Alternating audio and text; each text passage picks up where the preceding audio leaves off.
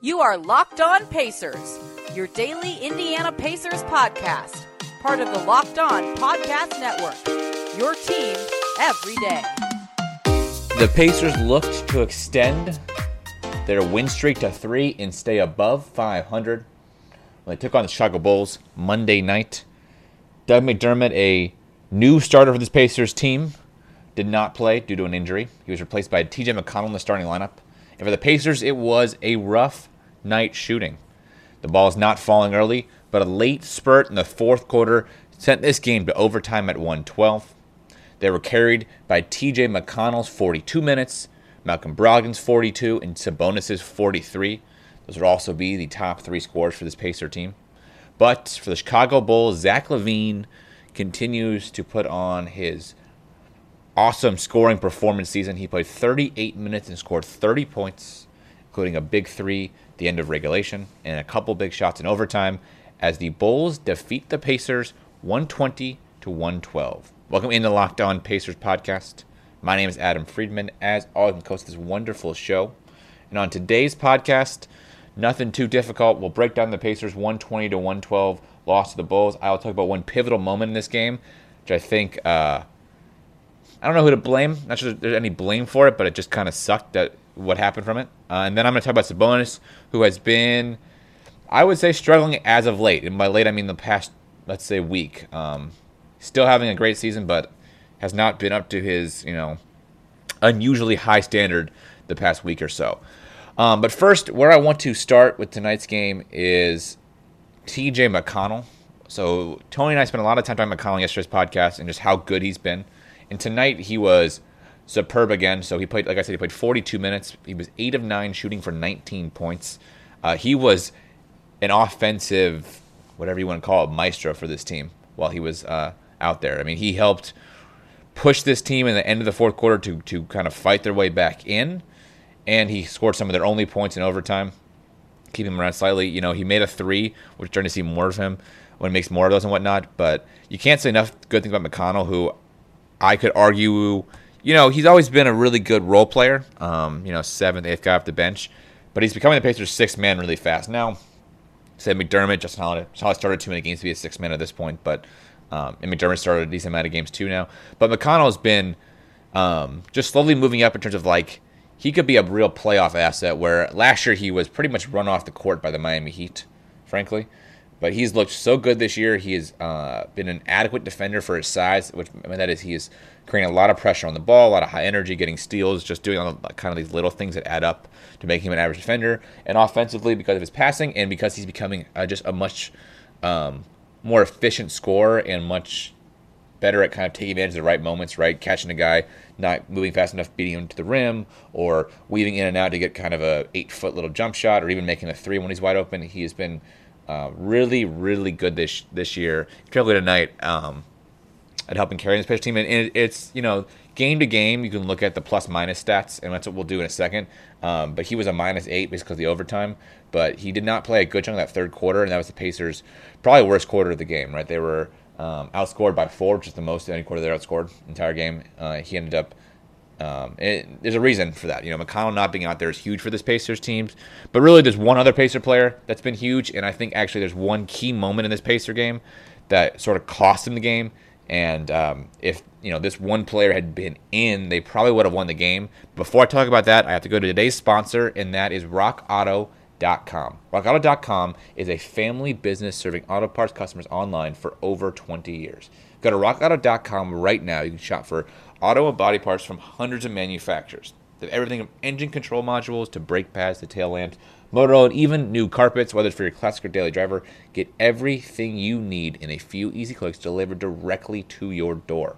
The RockAuto.com catalog is remarkably easy to navigate. It's unique. You can quickly see all the parts available for your vehicle and choose the brands, specifications, and prices that you prefer. Best of all, RockAuto.com are always reliably low and the same for do-it-yourselfers. Why spend up to twice as much for the same parts? Go to rockauto.com right now and see all the parts available for your car truck and write locked on. That's L O C K E D O N in the How Did You Hear About Us section so that they know we sent you. Main selection, reliable low prices, all the parts your car will ever need. RockAuto.com. So with 6.50 left in this game, and the game tied at 88. The Pacers, who had made a nice little run, they were down as much as I think nine points. They were down 84-85. Were on a 14 to four run, uh, mainly sparked by a starting fourth quarter led by Miles Turner and T.J. McConnell, who have been the Pacers' two best, really. I mean, plus minus guys, right? When they're on the floor, the Pacers just outscored teams by a ton. Part of that's playing with the bench unit. Part of that is Turner's defense and high energy. But whatever it is, for five minutes and seconds into the quarter, Pacers on a 14 to four run, and then there's a foul. Originally, the foul is called on Jeremy Lamb, who basically swats. Uh, I think it's Wendell Carter. Yeah, Wendell Carter's ball like halfway into the stands. Uh, he gets all ball there. They call foul on Jeremy Lamb originally, so Nate Bjorkgren gets up and challenges because Lamb is screaming. I mean, Lamb is saying it's all ball, all ball, and he's right. It was all ball. Well, on the coach's challenge, they don't call foul on Jeremy Lamb, but they call one on Miles Turner. It makes Turner's fifth foul of the game, which means he has to go out of the game. He's replaced by Sabonis, who I believe at the time also had five fouls or had four, but whatever it was. You know, they had to turn around because they didn't want him to. You know, they wanted to be able to play the last three minutes, especially with the overtime they needed him and whatnot. Uh, and from that point on, um, this game stayed much closer than it should have. So Turner does not re-enter the game until the 3:43 mark, and they're basically tied at 94. So he left when they were tied, and he comes back in when they're tied. But I can make a very good case. The way they were playing with him, the way Turner was playing, and he had been really superb defensively this game, had been a huge factor. It was just starting to heat up offensively, just starting to get going. I think they probably would have been winning this game by a point or two by the time if he had stayed the whole fourth quarter. They probably would have pulled inked this out by two or three points, right? They ended up tied tied end of the end of regulation, obviously at, at one at uh, I think 107 ended up being or 105 was the overtime um, tie, but. I think there's a good, there's a pretty case. Turner plays all the whole fourth quarter. They, they win this game, and that critical moment to challenge that play, which is not wrong because it was not a foul on Jeremy Lamb, but it ended up being extremely costly for this team, and ironically, I think costing this game. Um, you know, there's another moments, right? So you can go to Sabonis. He obviously missed that shot that felt like it should have gone in, um, but that happens. I mean, you know, that should have gone for Sabonis. But to me, it's come down to that moment. If Turner is not in foul trouble in that fourth quarter, which I assume when he had four fouls and he wasn't playing in the third, I'm like, oh, he's going to play the whole fourth. Same with McConnell. It's been good for them because McConnell and Turner have been their best plus minus guys and best net rating players pretty much throughout the first um, 27 games. Look at it, just just because I think of their combination together, the defense, the when they're playing right, they've been really good for them. They've really helped them extend um, leads against kind of bad units, right? So the McConnell Turner lineup, what are built around it, is a starting level quality lineup playing as bench players, and that's why it succeeds. And man, Turner getting that fifth foul, which he didn't have originally, if they didn't challenge, would have happened. I think ultimately cost Pacers this game, and it's really unfortunate because this is a game they they needed, right? So the team has an easier schedule coming up, but the Bulls are just not very good, right? The Bulls moved 11-15 with this one. The Pacers still sit fourth in the East, but it's worth noting from four to basically 10 is separated by two games, right? So the Bulls are 11-15, coming back at the Pacers. The Heat are 11-15, coming back at the Pacers. Uh, then in between there's Boston, New York, Charlotte, Toronto. So uh, it's a very competitive East right now. Um, actually, even going to, to the 11 seed, you've got – two and a half games separating four through 11, which means there could be a team of those seven. Um, Hawks are 11 seed right now. They could miss the playoffs um, based on like a bad losing streak at this point. So th- th- this game was needed. Uh, it would have helped continue the Pacers' win streak. I think they'll be able to get one or two other wins this week. I think I picked them to go 3 0. Obviously, they're not going to go 3 0. Um, but this was a game they needed, and I think that Turner moment was a, was a key part of it. Looking at, uh, at other parts of the game, um, you know, Turner offensively wasn't superb tonight. He, could, was one of six from three, and that was a obviously when you're in a game like this, one extra shot makes a difference. Um, but I thought defensively he was still really good. He was the really only positive player on the court except for JaKarr.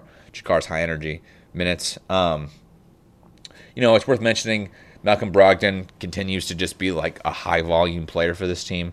Um, I just feel for him right now in some ways. I think he came to the Pacers expecting to play next to Victor Oladipo. Obviously, now when Vic, you know, Vic was still hurt, so they didn't know to return. But I think he was coming to a team thinking, I'm going to be kind of the the the one A one B. Um, I don't think he's suited to be a one A on any team. He just he just I don't know, he doesn't quite have that kind of level. Although he's a pretty good clutch player. I mean, he, he had a really nice clutch shot tonight. But he's just not like he can't carry the offense. I think at, a, at an efficient way for 80 something games, 70 something games, right? Um, but he comes to this team. He ends up being kind of the one A next to Sabonis, next to, to Warren offensively and it fits his style perfectly. Uh, and then with injuries now, it's just him and Sabonis out there, and the guys that fit with him, which I think Warren and I think Caris LeVert will ultimately fit with him really well, are just not there. And so it's just kind of like he has to really, really push himself night in and night out into an exhausting point. Um, you know, I hope he's able to stay healthy and whatnot, but I, I kind of feel for him. I feel like he's being kind of pushed to a level maybe he doesn't necessarily need to be, or it, the level being pushed at makes him less successful, and that means less efficient, right? He's still scoring, you know, 20 plus points. He's probably averaging, you know, 27 and 7, I think is where he's at close to this year. Um, his stats are 21, 6 and 5, so close, or 6.5 and, and 4.5. Um, not quite 7 7, but he he just looks like he's being pushed to a limit um, where he could really use some help, right? I mean, he was shooting a 50 40 90 at one point. Now he's at a 44 39 90, which for anybody don't know, that splits a field goal percentage, three point percentage, and free throw percentage. So he'll he use some help out there. Um, obviously, Pacers missed McDermott tonight. Um, anytime where they lose a game by this close, I always think, oh, yeah, just have McDermott a little bit, right? They basically got um, 19 points off their bench in total. And, you know, if you take McConnell's points, that would have been 38. They had McDermott. Um, Lamb played well, continues to play well. Not the best defender, but continues to play pretty well out there. Aaron Holiday, though, um, not good. I thought Sumner in his in his few minutes out there showed some strong, strong highlights, and I hopefully will earn him some more minutes. Right, I think Sumner deserves some more time. I think there needs to be some discussion of like, do we play Sumner a little bit over? Do we, you know, give Aaron Holiday a couple DNP CDs for Sumner just to see? Because um, Sumner provides a lot of energy. He's a better defender than Aaron Holiday. Not as good a shooter, but Aaron Holiday is one of six tonight. So how good a shooter it really is Aaron Holiday at this point? So. Um, I know I'm not I'm not like original to that crowd. There's a there's a large Sumner should play Mez contingent in Pacers Twitter, and from Tony is a big advocate. So not saying anything original there, but I think if anything tonight, Sumner's like maybe Sumner should get a little more time, give him a little opportunity. Um, it does seem like Bjorkgren has some kind of aversion to that. You know, he didn't play Sumner early, then he gave him a little bit of minutes, then pulled him back. So I don't know what it is. Maybe it's, he doesn't like the way Sumner's playing in practice. Maybe he has more belief than Aaron Holiday. Maybe it's a management push. Who knows? But it feels like you should see Sumner just a little bit more because it probably is better for this team frankly. Um, other notes I kind of down from tonight. Uh, man, so I keep going back to it. I'll, I'll talk about this next segment. Um, Justin Holiday had another good game. He had a tough struggle. He had a guard, basically Zach LaVine, who uh, did put up 30 points, but wasn't super efficient and did okay. Thaddeus Young um, drew a lot of fouls from Turner and Sabonis consistently. Uh, really frustrated Sabonis at sometimes and there there was a couple points. There was a there was a, a full six point swing the end of the third quarter where uh, Sabonis got called. I, think, I don't think he pushed Thad, but it, he basically got called for offensive foul on the play before that on Thad. He was so frustrated he pushed. I think it was Coby White or somebody. Um, I'm not, I'm not even sure who he pushed um, on a Jeremy Lamb three that went in on a kind of a screen and pop. And if he didn't push him, Lamb would have made the three. That's would have made it 76 73. Instead, three points off the board. Other end, Bulls nail three at 79 70 at the end of, I believe, at the end of the third quarter. So a six point swing by Sabonis' frustrations. But Thaddeus Young really got into this Pacer team. I don't know if it's because he just has played with Turner and Sabonis, so knows their little um, weaknesses or their irritants, but he did a good job on that tonight. Um, but yeah, I mean, this Bulls team is decent. I mean, it's not like the worst loss.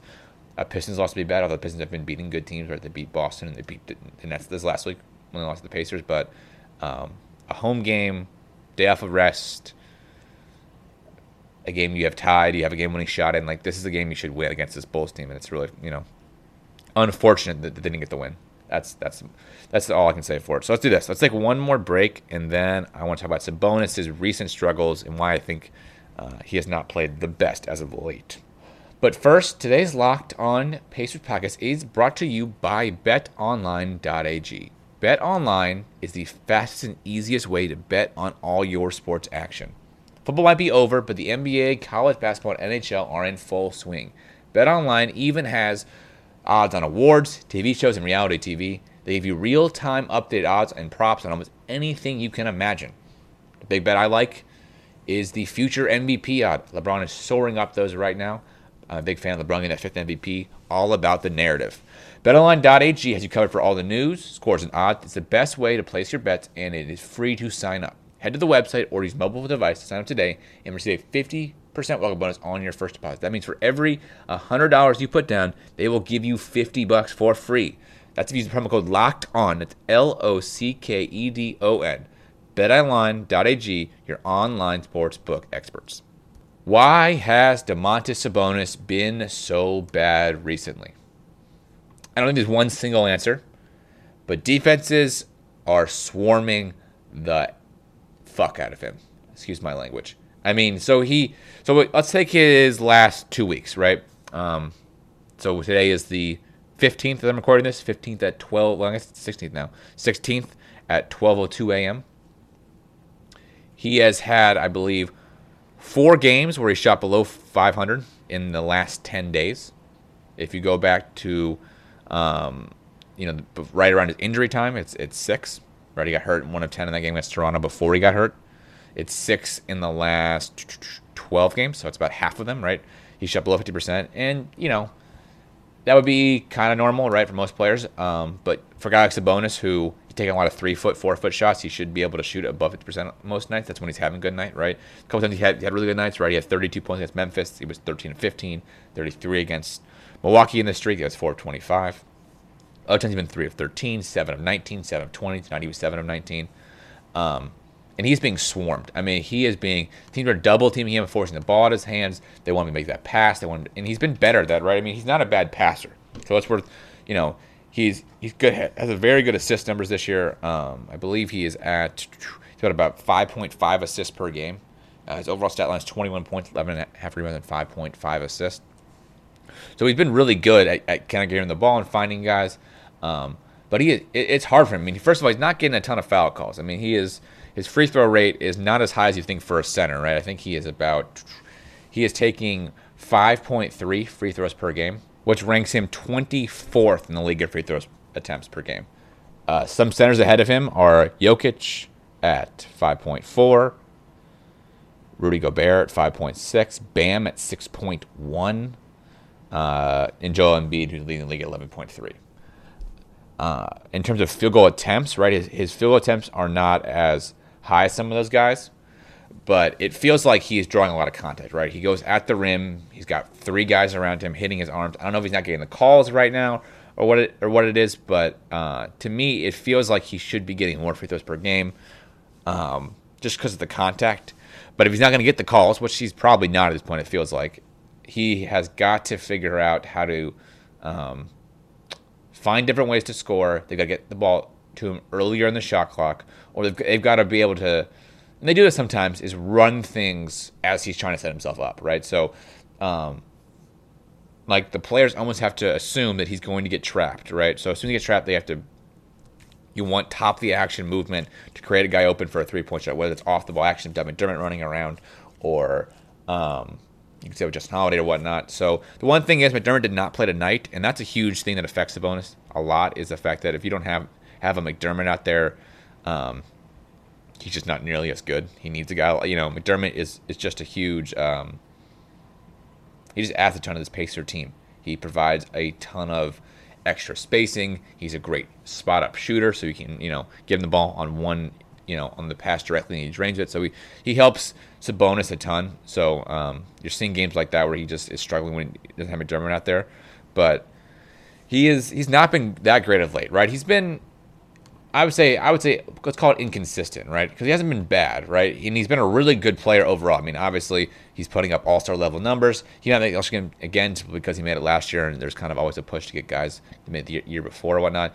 Had a lot of 20 point games and whatnot. He's just not been as efficient as I would have liked, right? So when you look at his like stats this year compared to previous years, so he's obviously he's about two points higher than he was last year, um, but he's down in field goal percentage overall. Um, He's slightly higher in effective field percentage because of his three point shot, um, but his shots around the rim percentage wise is slightly down compared. So if you look at his um, inside three feet this year is slightly down from his career best. Um, three to ten feet is way down, um, almost six percentage points down. And those are, those are the kind of shots that he's been missing, right? So those little like floaters and whatnot you'd see from him. Um, it just seems like teams are kind of kind of figuring out the game plan on if that makes sense, or have a game plan for him you know, he's still really good. It just he has to be a little more efficient, right? Like night like tonight where he's seven of nineteen. I mean, obviously he makes one more shot, they win the game. That's a simple thing. He took a lot of free throws. He took 14 free throws tonight, so he had a nice free throw night game um, to make up for the fact that he didn't shoot very well, um, and he drew a lot of fouls. So that that was a good thing tonight. But I just he's not drawing fouls at the end of games because they're not giving the calls, and he's got to figure out okay, well then am I'm being double? You know, what's my kind of go-to move? Right? He's got a couple different moves where he can spin in and spin around and lay off the glass and whatnot, but um, it just feels like he needs to be a tiny bit more efficient shooting wise. Uh, he has too many like for like easy misses um, that almost he's like so open that he misses it and whatnot. Um, but I don't want it to seem like that like me picking him as being is being terrible because he's been obviously the Pacers probably best offensive player this year, but um, to me he's being I guess the way he's played recently is holding him back from elite level status, right? You know, I think he was having a, a, a borderline All NBA type season. Obviously, I went to the centers list. There are a few good centers in the league, right? You know, you got Rudy's going to be All NBA.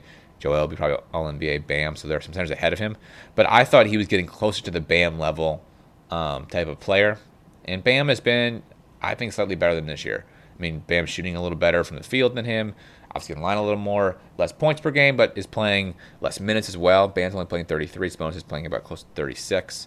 So they're, you know, and that's where I think he needs to be, right? Could he be on Bam level and projection, right? Bam has got whole whole other side of the defense defensive end where he's just so good, and but offensively they're they're similar s players, right? Guys who seem to try and develop the ball in their hands more, trying to make him kind of point centers in a way. And he just to have been struggling as of late in terms of just being able to be super efficient on shots that he should make, right? He's, you know, it'd be different if he was going out there and missing. He had a night where he missed six threes, but like, yeah, you know, going out there missing a ton of threes, being like, oh, that's why he, you know, shot seven of, of, you know, 19 tonight, right? I believe tonight he took he took two threes and missed both, right? But um, he's had some nights where he's missed, you know, he's missed five threes, but there's a night he missed five threes, but was eight of 13 on two point shots. I mean, that's that's what you want. He needs to be in like the mid 50s on two point shots, if not higher, because he's taking a lot of close range shots, and if he's got to make them. Um, yeah, I mean, he just has to be a tiny bit more efficient. I mean, I, I will say the free throw thing I like tonight. It will boost his free throw percentage probably past Jokic because um, the stat I was using was from not not tonight, but um, he just got he just got to make a few more shots. I mean, that, that, it, it got to be these easy shots, right? Like the end of game shot, man. It was just it should have gone in, frankly. But that's the kind of he's got to make. Um, you know, he's right there. He's you know being guarded by a six nine Thaddeus Young. He goes right on top of him. Should just be able to throw that ball in. And maybe just a bad bounce to recover from it and whatnot, but just got to be a slightly better, in my opinion. Um, and I mean, I mean, I would say every player tonight, but especially him, who I think is the one Pacer player who is like borderline an All NBA guy, um, and could be, be an All NBA guy someday. Maybe Caris LeVert will. I mean, I haven't seen Caris yet, so we'll see what happens to that. But uh, he's one of the few guys who I think has an All NBA potential in this roster, and he just got to be just a tiny bit better to reach that level. And just because he's such a high standard for him, we want more out of him, basically. But I think the Pacers will cover on. Uh, I think they play Wednesday against the Timberwolves. Uh, I think the T Wolves are not very good. Pacers have been playing better of late, even the loss tonight. They should have won this game. Uh, I think they'll need a nice recovery. I think they'll beat the Wolves. We'll see though. Tony will bring you a preview of that game. I'll break that game down for you Wednesday night into Thursday morning whenever I post that show, probably somewhere around, around midnight. Um, it is a seven o'clock Eastern time game, or I'm sorry, eight o'clock Eastern time game, seven o'clock Central because Minnesota's on Central time. Uh, then on Friday, Tony will bring you a preview of the Rockets who could have Victor Oladipo, could not. We'll find out. That's all I got for this Locked On Pacers podcast. As always, you can follow us on Twitter at Locked On Pacers. That's all for today's show. We will see you guys again tomorrow.